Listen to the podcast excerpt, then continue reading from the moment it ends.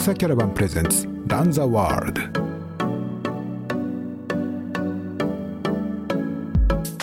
去年はもうそのリハビリとそこからまあ少しずつ走るということをまあやるために当てた1年。まあ、やはりそういうそのイベントがあると、まあ、ちょっと普段やっぱりその自分ができない強度だったり、そのちょっとチャレンジングな設定っていうのが、まあ、できるな、まあ、地味にその踏み台昇降を買って、階段ですとか、こういうその高さ、あの垂直方向の動きってやっぱりやっておかないと、こうゆくゆく山に行った時に、なんか以前のようにこう、全然登れないなっていうあの状況が多分できちゃうっていうのは、なんとなく想像がつくので。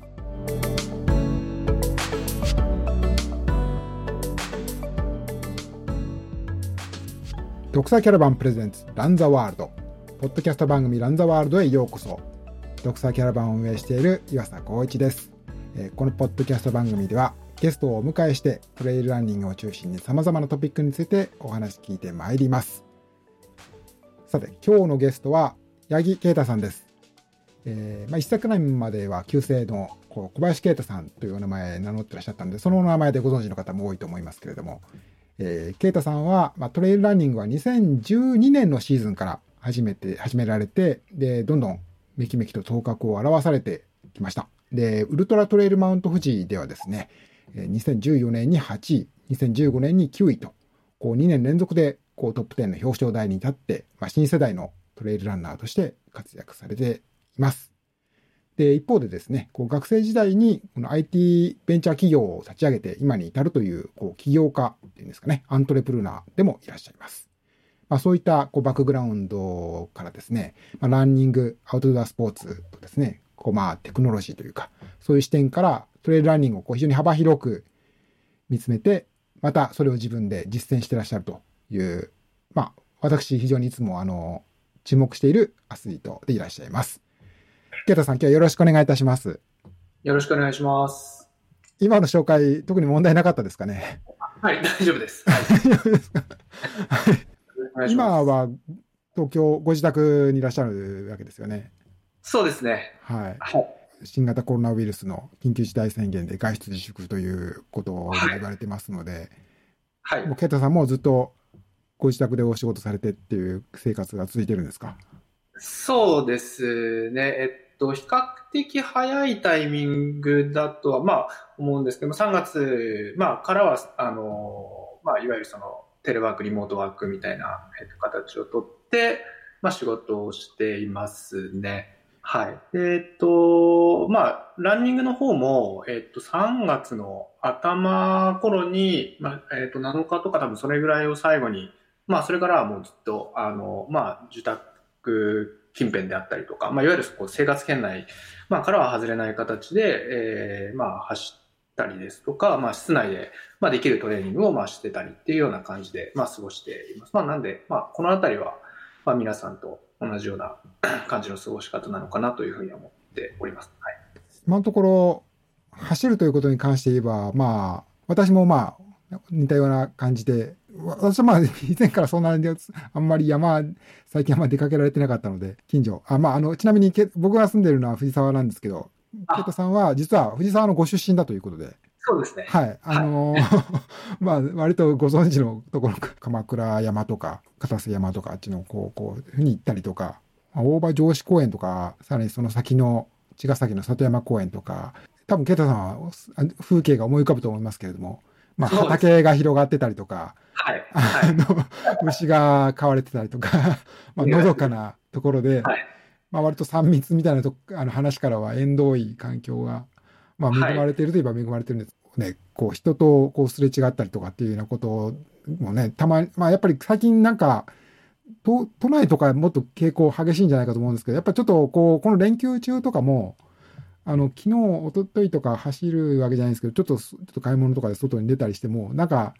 天気が良かったせいもあって、今日はちょっとあの雨降ってますけど、かなり人出あったりして、ちょっとここはもう走るのを遠慮した方がいいのかなと思うような感じだったですけど、東京の方もそんな感じなんですかね？そうですね。意外にその日中関しては、まあ、いわゆるこう商店街みたいなあのエリアとか、えー、は比較的こう人がいるのかなっていうような印象はありますし、あとその、まあ、近所の、えっ、と、公園とか、あに関しては、すごく小さな公園でも、えーまあ、やはりあの、まあ、10代の、えっとまあ、お子さん連れのそのご家族とか、あとはその中学生、高校生が、まあ、やっぱりこう、多分部活動とかない関係なのかわからないんですけども、えっと、まあ、普段よりあのむしろ人がちょっと増えてるのかなっていうような印象はありますね。公園は本当にそういう印象がありますね。はい。まあ、最近はその、ちょっと新規の感染者数が少し頭打ちしてるんじゃないかとか、なんか、こう、7日間の平均、平均、移動平均を取ると、ちょっとピークアウトしてるんじゃないか、してないんじゃないかみたいな話になってるとか、まあ、あの、ネットのニュースなんかでこうなんか言われたりもしますけれども、一方でランニングをめぐってはなく、まあ、マスクするとかしないとか、そもそももう外走んなよみたいな話とか、なんか結構、あのー、神経質な話題も ちらほらみたいな感じが、ちょっと指摘、先週ぐらいから、まあ、まあ私もまあ、こうね、ネットを通じて狭いところしか観察しないわけなんですけれど、なんかそんな気がするんですけど、ケイトさんみたいにこう幅広くいろいろ見てらっしゃる視点から見ると。まあそうですね、個人的な感想にまあどうしてもなってしまうんですが、まあ、ランニングに限らず、その人と、まあ、すれ違う際にやっぱりこうちょちょっと気を使うような感覚っていうのがまあそもそもまああるかなという気は、まあそれはもう本当にあの、えー、まあ必要最低限のその買い物をするときもやはりそういう雰囲気は感じますし、まあ、あとは、あなのでやっぱりそのランニング中とかその運動中っていうあの中においても、まあ、よりこう神経質になるのかなっていう、まあ、雰囲気はやはり感じますね。普段自動的に運動するっていう、まあ、シーンにおいてもなるべく人がいない時間帯ですとか、えーまあ、最近だとやっぱりあの公園に関してもあのなるべくそのあのマスクを、えー、して、まあ、ジョギングをしてくださいっていうような案内が、えーまあ、都の、えーと、公園に関してはそういう、えー、案内が出ていたりですとか、あとはその1時間以上その公園の中ではあのいないようにしてくださいっていうような案内があったりするので、そういったところはちょっと避けて走るですとか、そういったまあちょっと気の使い方っていうのはちょっと必要になってくるのかなっていうふうには感じてますね。はい。うん僕はなんかまあなんか昨日とかもいろいろなんか考えてたんです。マスクとかってと YouTube にも投げたんですけど、なんかそのマスクして、マスクというかまあバフを巻いて走るとかっていうような話もなんか言われていて、まあ、僕も試してみて、まあまあこれも一つの新しい時代のマナーかなと。いうようなことも思ったりもしますけど、けどまあそんなになんかこう感染を防ぐとか防げないとか、これだったら3密行っても大丈夫とか、そんな類のことでは多分ないのは間違いないだろうなという気もして、あのー、けど一方で、こう、そういう新しいルールができてくると、なんか、走ってる時マスクしてないと怒られるとか、なんか、あの、変に攻撃され、なんかイライラした人にね、攻撃されるとか、なんかそういう、あの、変、なんか新しいルールがなんていうんでしょうね、まあ、マナーっていうか、まあ、こう、まあ、みんながこの状況に対する漠然とした恐怖心が、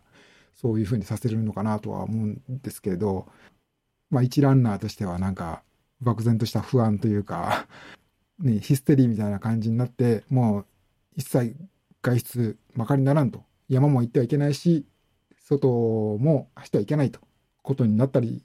するのかななんて漠然と思ったりもするんですけれどね。はい。フランス、そうですね。なんかフランスはなんかずっと、まあ、日本よりも一足早く国内退避の命令ということだったんですけど、なんかこう外出の制限が少し緩められるというようなニュースもなんか先月末にはもう聞かれて連休前に、日本の連休前には聞かれていて、で、なんか100キロ以内の、自宅から100キロ以内だったらなんか出かけていって走ったり、トレラーしたり、まあ、あの、バイ、自転車のツーリングしたりとかしてもいいんだということになったそう、なるそうなんですよね。ただなんか9月までその5000人以上のスポーツ大会とかまあ開催は認めないというようななんかそういう方針が示されたというあのトレイズ・アンデュランスのフランスの雑誌のウェブサイトで見ましたけれども、はい、まあ、割とそうすると、まあ、フランスでは大会できるとかどうか分からないですけど、まあまあ、自由に割と楽しめるような 環境になってきて、まあ、少なくとも公的にはそういう規制っていうのは緩むのかなと思って見てたんですけれどもね。ただちょっと UTMB とかは、そうですよね。厳しいかなっていう感じが強まったのかなと思ったりしましたけどね。はいえーまあ、UTMB は大規模ですからね、5000人以上集まってしまうと思うので、まあ、今月の20日頃でしたっけ？になんかアナウンスがあるっていうような話は、まあ聞いては。そうですよね。なんか、まあ、あの、UTB のウェブサイトに載ってますけれど、まあ、当初の予定通りもちろん開催できればしたいけれども、まあ、その時期を変延期、変更したりとか、まあ、希望とかコースを変更するとか、そういうようなオプションも考えているというようなことでしたけれども、当初の時期をずらして10月とか11月にできるかっていうと、ちょっと気候の面とか考えても、なかなか厳しいような気もするし。まあ、国内に関しても、まあ、本当にこの先全く誰も予想がない状況なので、まあ、そのいわゆるこうレースというような形態での、え、ものっていうのは、まあ、しばらくないのかなっていう、まあ、心づもりで、あの、は、え、いる感じですね、僕個人としては。なので、まあ、例えばこう年内、全くなくても、まあ、それはそれで、こう、仕方ないというか、あの、まあ、状況が状況なので、えー、まあ、それであればその、そういう状況をちょっと受け入れるという、まあ、ことをして、まあ、ただ、まあ、いつかそういったその、まあ、イベントなりレースなりっていうものが、えー、またできる時期が来ることを信じて、えー、まあ、日々その、まあ、最低限そのできる、まあ、運動というか、えー、まあ、少なくともその健康体を保つっていうのが今一番大事だと思うので、えー、まあ、健康であり、えー、まあ、トレーニングを、まあ、できるのであれば、その可能な限りするっていう、まあ、準備をちょっとしておくっていうスタンスで、まあ、今日々過ごして、まあ、いるというような感じですね。多分それはもう結構その、あの、このポッドキャストを聞かれてる リスナーの方であればみんな同じような、あの、えー、気持ちを持たれているとは思うんですけども、はい。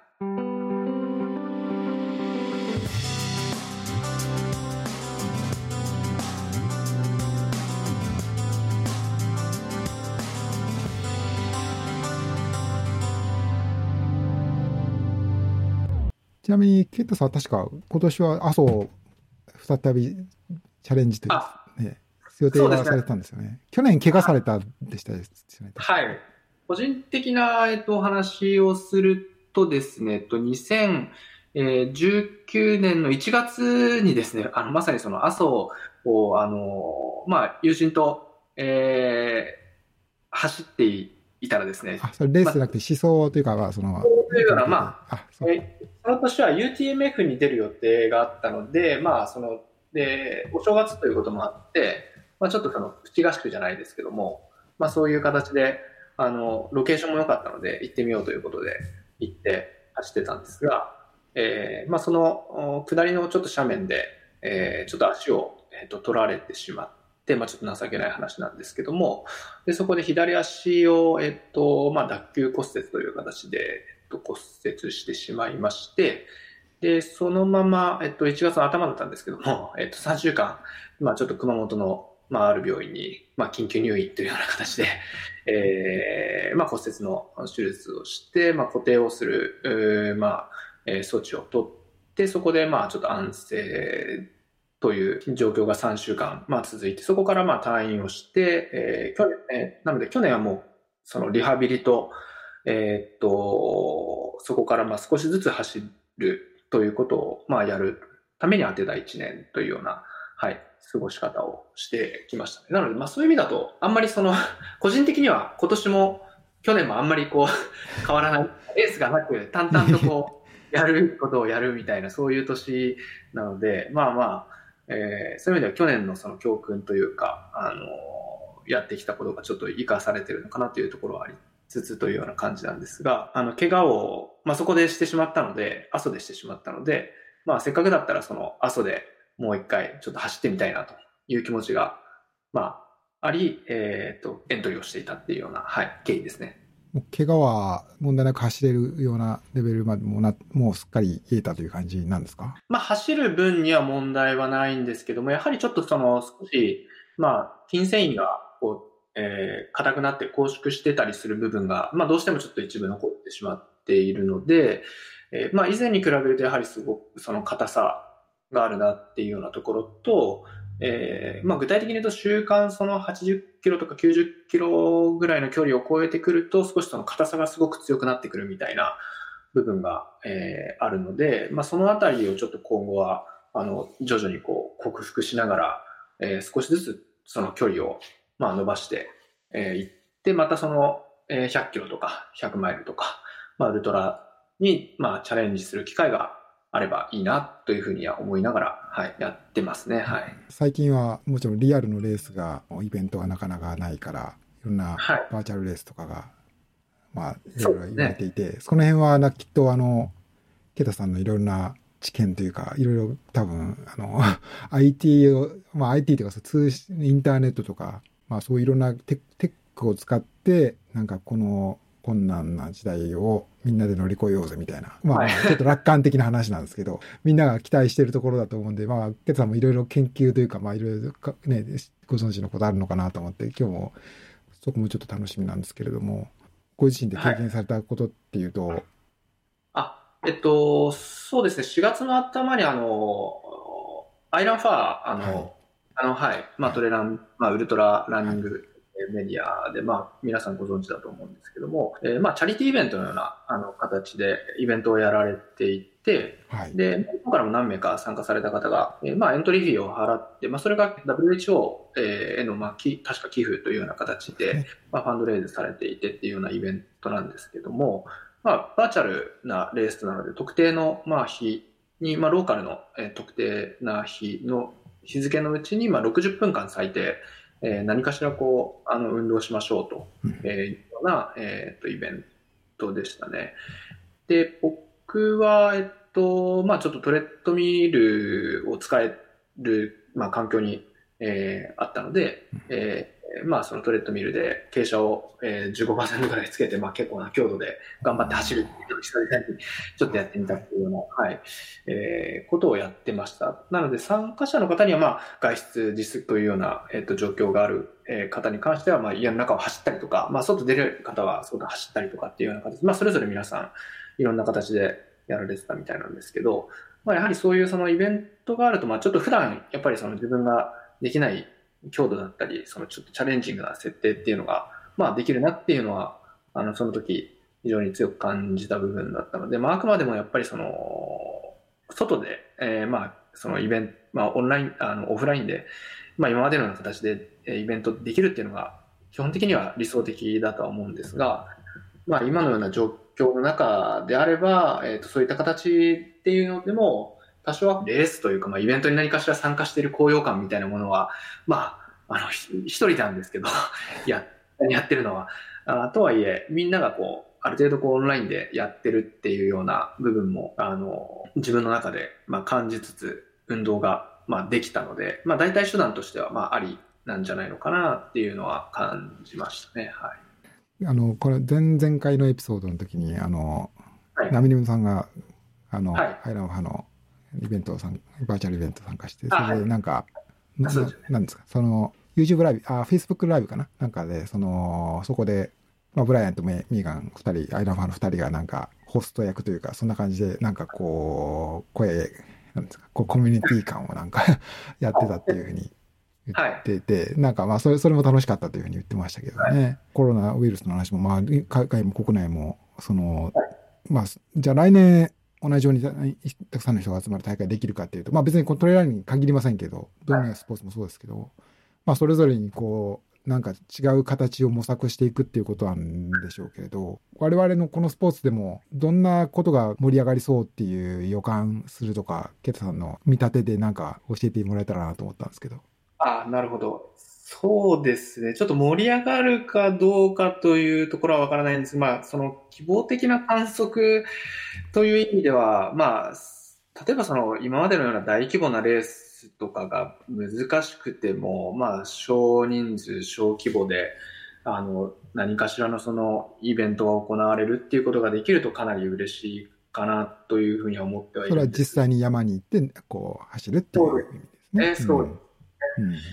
まあ、それが仮に難しくても、最近は例えばそのストラバの、あの、別にもうその、これはコロナとか関係なく以前から、まあ、ああいったストラバとかっていうような、あの、ものを使えば、セグメントで、まあ、誰が1位だとか2位だとかっていうのが、まあ、分かる状況っていうのはもうすでにあったりしたので、まあ、それをこう、あの積極的にみんなが活用して、まあ、特定のその期間とか、えーまあ、別にその期間区切らなくてももちろんいいとは思うんですけども、まあ、そこでそのタイムをこう、まあ、競う競い合うですとか、えーまあ、新しいそのルートにこうチャレンジする、まあ、みたいなことっていうのが、まあ、より積極的にこう、あの、行われるっていう、まあ、ことは、あの起、こう、理由るのかなという気はしてはいます。はい。キングオブマウンテン、クイーンオブマウンテンを奪い合う展開が毎週繰り広げられるみたいな、そういうニュースが。まあ今までもね、そういうのはなんかありましたけどね。なんかあの、ね、 Strava のセグメントでね、一番速いラン、ランとバイクそれぞれが、なんか、で、それでこう、自動的に Strava がセグメントを認識するので、そこで、こう、リーダーボードみたいに、こう、でつくんですよね。で、その中で一番速いコースレコードを持ってる人が、 King of Mountain とか、こう、言われて、そういうふうについて、そういうのがなんか表示されて、で、まあ、それが、新しい人が、こう、乗り越え、記録を破ると、こう、自分が持っていた、自分がコースでコードを持っていた場合は、それが、ご丁寧に破られましたよっていうふうにお知らせが来るっていう。はい。私もなんか、ずいぶん前に作ったものが、今週なんか、どなたかがなんか、あの、破ったっていう、はい、いうのが来ましたけどね。はい。はい、なんかね、ちょっと山の方だったんで、ちょっと大丈夫なのかなって心配しましたけどね。山の方のトレイル関係のセグメントだったので、なるほど。あれ、なんか、今、破っていいのかなってちょっと思いましたけれど。まあ、あの、まあまあちょっとわかりませんけどね。あと一方で、その、滝川さんと先週、この、はい、あの、滝川二郎さんとお話したときには、あの、なんか、ズイフトがめっちゃ面白いというふうにおっしゃっていて、あの、はい、まあ、こちらはまあ、主に自転車、バイクの方の、こう、バーチャルな、まあ、はい、トレーニングだったり、レースができるっていうことだと思って、僕はまだ経験したことはないんですけども、ケタさんもやってらっしゃったりするんですか？そうですね。僕はそのレースは参加してないんですが、えー、っと、まあ、ミートアップといって、えー、まあ、特定のそのメンバーを募って、えー、まあ、その集団で、バーチャル上で、まあ、走るという、まあ、機能というか、えー、そういったものがあるんです。まあ、ミートアップという、まあ、えー、ものなんですけども、えー、それは、あの使ったことが、えっと、ありまして、まあ、あので、その、えっ、と、ZWIFT だけじゃなくて、まあ、実際にその参加するメンバーと、あの別のその、えー、まあ、Zoom だったり、そのハンガードだったり、まあ、メッセンジャーみたいなもので、まあ、通話をしながら、あの、一緒にこう走るみたいなことををすると、まあ、あの、ローラーで 走ってはいるんですけども、一応こうおしゃべりしながら、あの、トレーニングするっていうことが、まあできるので、いわゆるこうオンラインセッションというか、えー、いうことは、あの、できるので、まあ、それはそれで、あの、まあ、楽しかったかなというふうには思ってますし、まあ、今後もその、取り入れていきたいかなというふうに思っているものの一つですね。まあ、やっぱり、あの、一人でやるっていうことにも、こう、限界がありますし、今、あの、こういうその、えー、インフラが整ってるので、あの、それをまあ、活用しないっていう手はないのかなというふうに思ってるので、まあ、今できることの、えー、を最大限にするっていう意味では、そういったあの、まあ、バーチャルというかオンラインで、えー、みんなでこう何かしらこうセッションしていくっていう、えー、ことも、あの、一つの試みとしては、あの、続けていきたいかなというふうに思ってますね。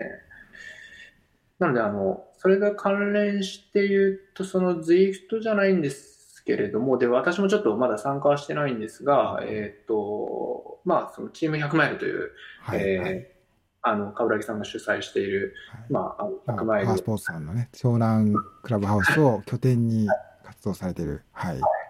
あ、そこのメンバーは、あの、えっ、ー、と、毎週特定の曜日に、まあ、朝早く集まっ、あの、今まで、えーオフラインで集まる、こう、えーまあ、グループ練習を、えーしてたんですけども、まあ、こういう状況になってしまったので、えーとはいえそういうメンバーが、あの、いるので、え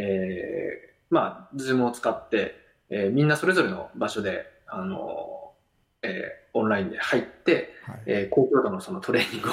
まあ、それぞれ、こう、えータバタとか、えーはいはい。そうトラックに行く人もいれば、さ激坂行ったりとか、それぞれに。そうですね、あの階段、まあ、近くのその行ける階段で、えっと階段ダッシュをしたりみたいなあのことを、えっと皆さんしていらっしゃるようで、それとまあスマホを片手に持って、 Zoom で自撮りしながらやるみたいな。こう、ガクガク揺れながら、みんな、なんか。はい、なるほどね。これもかなりあの、ね、皆さんこうあの続いてやられてるようで、まあ、そういったやり方っていうのも非常にあのテクノロジーをこう活用するという意味では、えーありかなというふうには思ってます。一方、あの、ちょっと、事前にちょっと、今朝にも調べて送っていただいたものとかもあって、こう、アメリカとかでもやっぱりそういう、これで盛り上がり、今回盛り上がりそうなビジネスみたいな、スタートアップみたいなこともやっぱあるんですかね。なんか一つ教えて、このペロ、ペルトンっていうのは、これは、あれですよね、なんか、こう、ズイフトのついたトレッドミルみたいな感じ？バイクなんですかね？そう、なんかトレッドミルも、えっと、いわゆるこう、スマートレ、まあ、バイクですね、えっと、えークロスバイクみたいなものも、えー両方展開されてるみたいなんですけども、いわゆるそのバイクだけが来るわけじゃなくて、そこに、まあ、いわゆるこう、タブえーディスプレイがこうついていてですね、うんでこれ15インチぐらいはありそうな、なんか結構、こう、そうです普。通単なるなんか小さい操作盤とかとは違って、もっとビジュアルの綺麗なはい。映像が見れるやつですよね。はい、見れるもので、で、かつ、そこの中で、えーまあ、ラインの、えーまあ、セッションというか、えーが、あの、何個もこう、展開されていてですね。なので、あの、まあ、イメージとしては、なんて、まあ、例えばその、ビリーズブートキャンプみたいな、あこれないんですけども、まあ、その講師の方が、えー実際にこうエクササイズをしているっていう、まあ、ビデオが流れてそれに合わせてあのその、えー、と機器を使ってエクササイズができるっていう、えーものですねデバイスというか、えー、とマシンを買ってあ。でその、えーサブスクリプションで、まあ、定期、えーまあ、購入購読というか、えーまあ、エクササイズを続けていくっていうようなそういう、まあ、スタートアップみたいな。まあ今までもこういう機器はもちろん、ね、あの、はトレッドミルにせよ、エアロバイクみたいな、こうエクササイズ用のバイクみたいなのはありますけど、こう、まあそこにハードに加えてソフトというか、トレーニングプログラムだったり、まあ場合にこういうのだったら、まあオンラインつなげば、リアルタイムのコーチングみたいなこともなんかはできる可能性がありますよね、きっとね。それで。ね、そうですね。コーチングもやられ、多分やられてるとは思ううんですん。が、はい。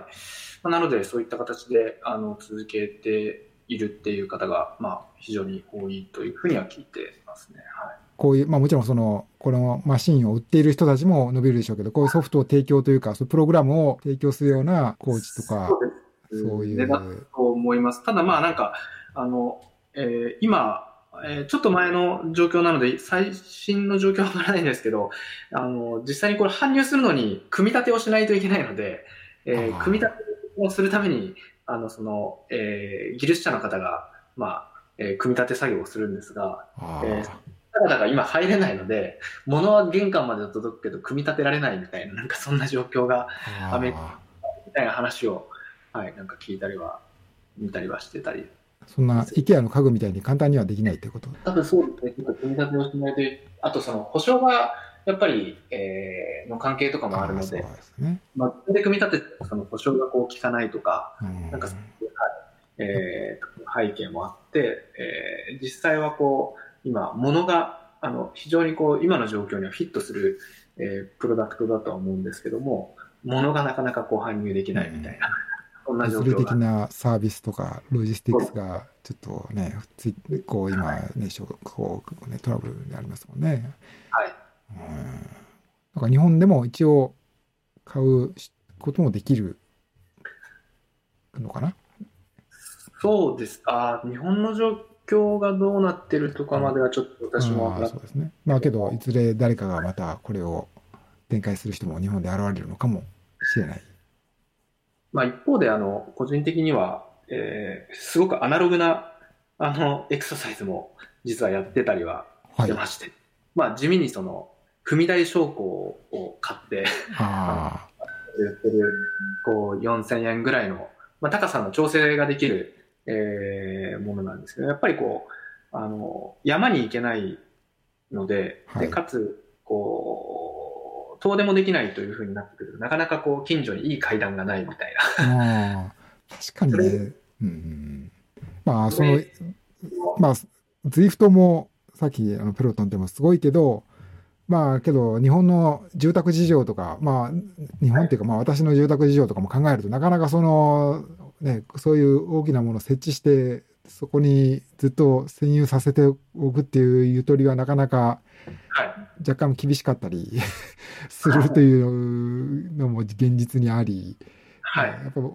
そういうローテクで解決、なんか解決っていうか、ね、あの、いろんなノウハウもね、必要です、必要っていうか、まあ、求められるというか、みんな楽し、期待してるところですよね。そう、踏み台証拠って、なんか、じゃあ、アマゾンとかそういうので買えるどあ、もうそうですね。あの踏み台昇降用の台みたいなのってあるんですか？そうですね。結構種類があって、えー、あの、僕が買ったのは、えっと、4000円ぐらいの、まあ、踏み台昇降で、まあ、いわゆるこうステップ台とかっていうふうに呼ばれてる、多分そそういうかあのステップ台で検索すれば出てくると思うんですけども、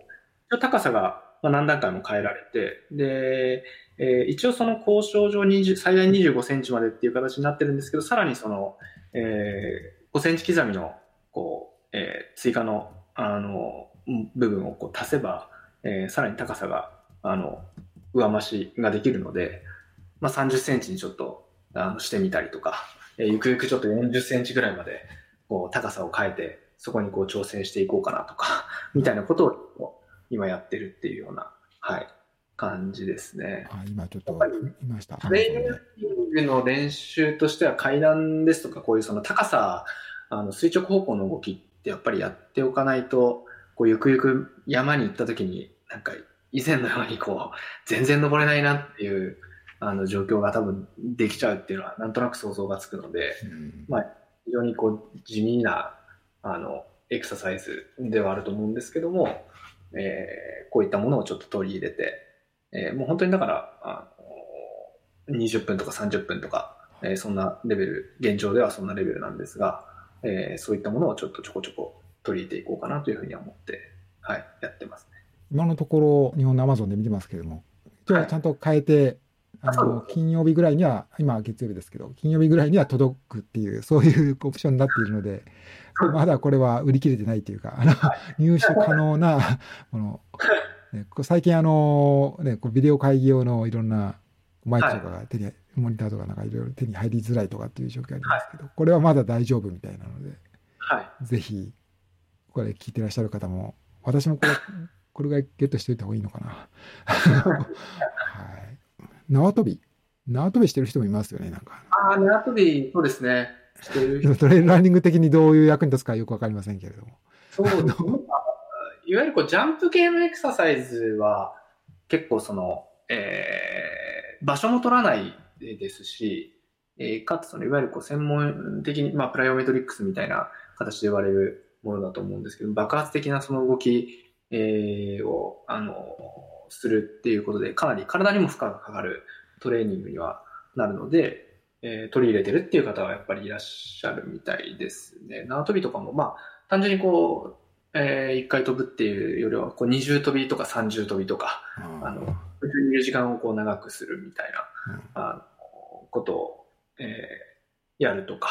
あとはその縄跳び自体もちょっとこう重りをこう、なんかつけてやるみたいなことを、ね、まあ、やるとか。はい、回す力自体で腕が、なんか、負荷がかかるみたいな、はい。そうですね。まあ、っていうことをやられてる方も、まあ、いらっしゃるみたいで、はい。そうですね。やっぱりまあ、なので、まあ、ある意味、せっかくなのでという表現が合ってるかどうかわからないんですが、まあ、こういう状況なので、こういう時にしかできないことっていうのを、まあ、せっかくなんでやっちゃおうっていうのは、視点としてはありだと思います。まあ、間違いなく踏み台昇降なんて、あの、今のこういう状況じゃないかったら、多分やってない、個人的、個人的にはやらなかったと思うので、そうですよね。これが多分何か怪我しててもリハビリにでもそんな地味なことやんないですよね、確かに。そうですね。せめてちょっと外出て、まあ、山までは行かなくてもね、あの、外でやりたいですよね。ただその、踏み台昇降もその、まあ、登山とかのトレーニングだと結構取り入れてたりとか、まあ、されてたりとかするみたいなので、まあ、そういう方面でのそのアプローチっていうのも、まあ、何かしらやっぱり生きるのかなというふうに思ってますね。はい。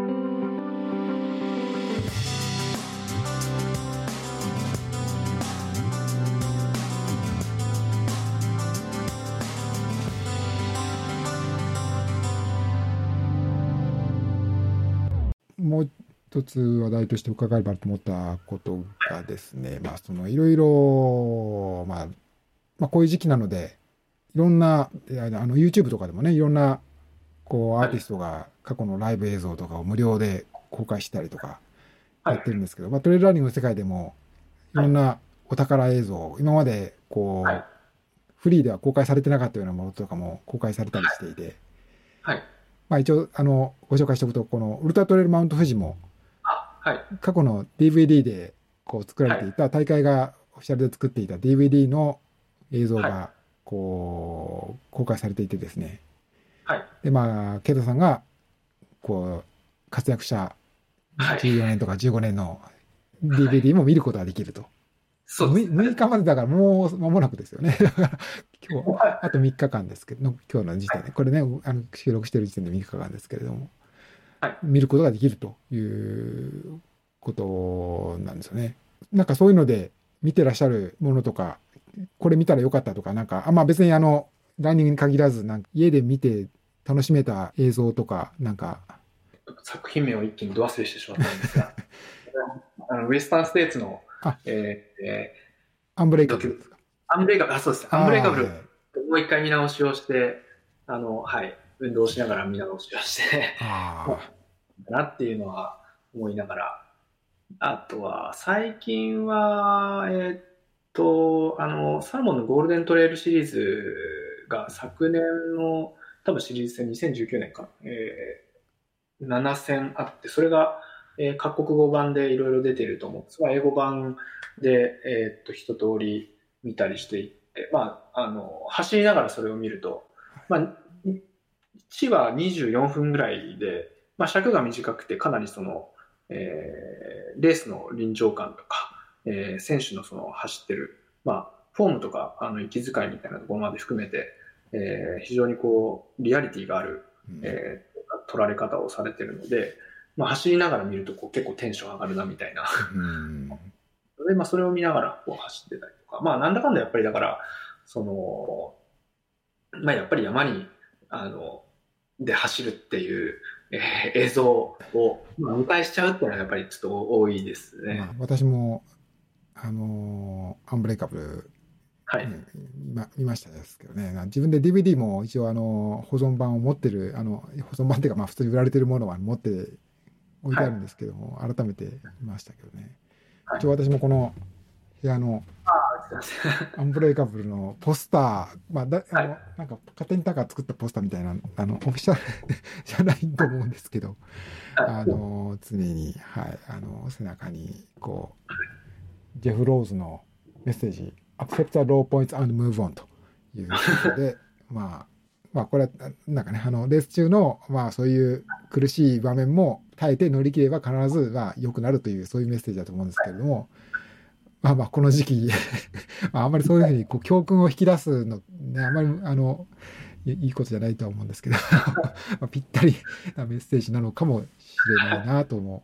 思ったりもなんかして、まあ、皆さんにもぜひ、まだまだ多分、あの公開、見れる時間、時間続いてると思うので、JB ベンダー監督が撮ってるものなんですけど、それ以外にも、あの、ウルトラマラソンマンとか、ウルトラマラソンマンは、ディーン・カーナジェスのはい、あと、あの、デビッド・ホートンが、あなんかアメリカ大陸横断するとか、そういうドキュメンタリーとか、いくつか公開されてますので、ぜひ見ていただければ。UTMF のビデオもぜひ見ていただければと思いますけど、そね。そっちの方がちょっと多分公開期間が、あの、限られてると思う。の で、先に、はいあの、ケイタさんの勇姿をもう一度復習していただいての方がいいかもしれないですけれども、はい。最近こう、ポッドキャスト、なんか私も、この大会、まあな、あんまりなくて、はい。それでもなんかやんないと、あの、私の読者キャラバンもいろんなことやんないといけないなと思って、まあ、ポッドキャストはね、ちょっと、もうちょっと、ぐなんか頑張りがいがあるのかなと思って、はい。はいちょっとまた、あの今のところ週1回単位ではい。やってるんですけれども、はい。なんかやっぱりあの、コロナウイルスの重い話題が常に、あの、私の、ね、心を捉えて、この話題につい持っていってしまうという、今日もそんな話が多くなってしまいましたけれども。はい。けどもう、ポッドキャストとか聞くこともあるんですか？そうですね。実はあんまり、あの、機会としては今まで多くなかったんですが、えーまあ、やっぱりこういう状況になってきたっていうところもあって、まあ、あの、えー聞き始めてたりはしてはいますね。ただ、そんなに、あの、まあ、トモさんの、えーはい。有名なまあ有名なやつ。え、ね、はい。とか、まあ、本当にごく少数というような感じですが、はい。数少ない中から私のポッドキャストを出演することまで考えて、あの、ご快諾いただきまして、ありがとうございます。ありがとうございます。もう結構皆さん聞いてると、まあ、こういう状況でありながらも、あの、やっぱり前向きにこう取り組んでたりとか、まあ、将来こうなるであろうとかっていうような予想しながら、こう、日々できることを、まあ、やられてるなっていう、あの、ことを、あの、こういうポッドキャストとか、えー通じて、えー感じられるので、まあ、そういう意味では非常にこう勇気づけられるというか、えーというあの思いはちょっと新たにあのしてたりはしていますね。はい。この読者キャラバンも、普段、あのこれまでとはまたちょっと違う展開をいろいろ考えていかないといけないかなと思ってるんですけど、まあ、このポッドキャストは、ね、引き続きあのいろんな方をお招きしてお話聞いていきたいと思いますし、またちょっといずれまた啓太さんにも最新のこう特にテクノロジー IT とか絡むところなんかいろいろフォローしてらっしゃるかと思うのでそういう話題が出てきたらお話解説していただくような場面も番組も作れたらと思ってますのでその際にはご出演いただければと思いますので、はよろしくお願いいたします。今日はですね八木啓太さんとのインタビューをお届けいたしました。まあこれからも様々な話題をこのトップスワキャラバンのポッドキャストでおお届けしてまいりたいと思います。ぜひチャンネル登録をしていただいてお聞き逃しのないようにしていただければと思います。啓太さん今日はありがとうございました。ありがとうございました。えーランザワールドお相手は岩佐光一でした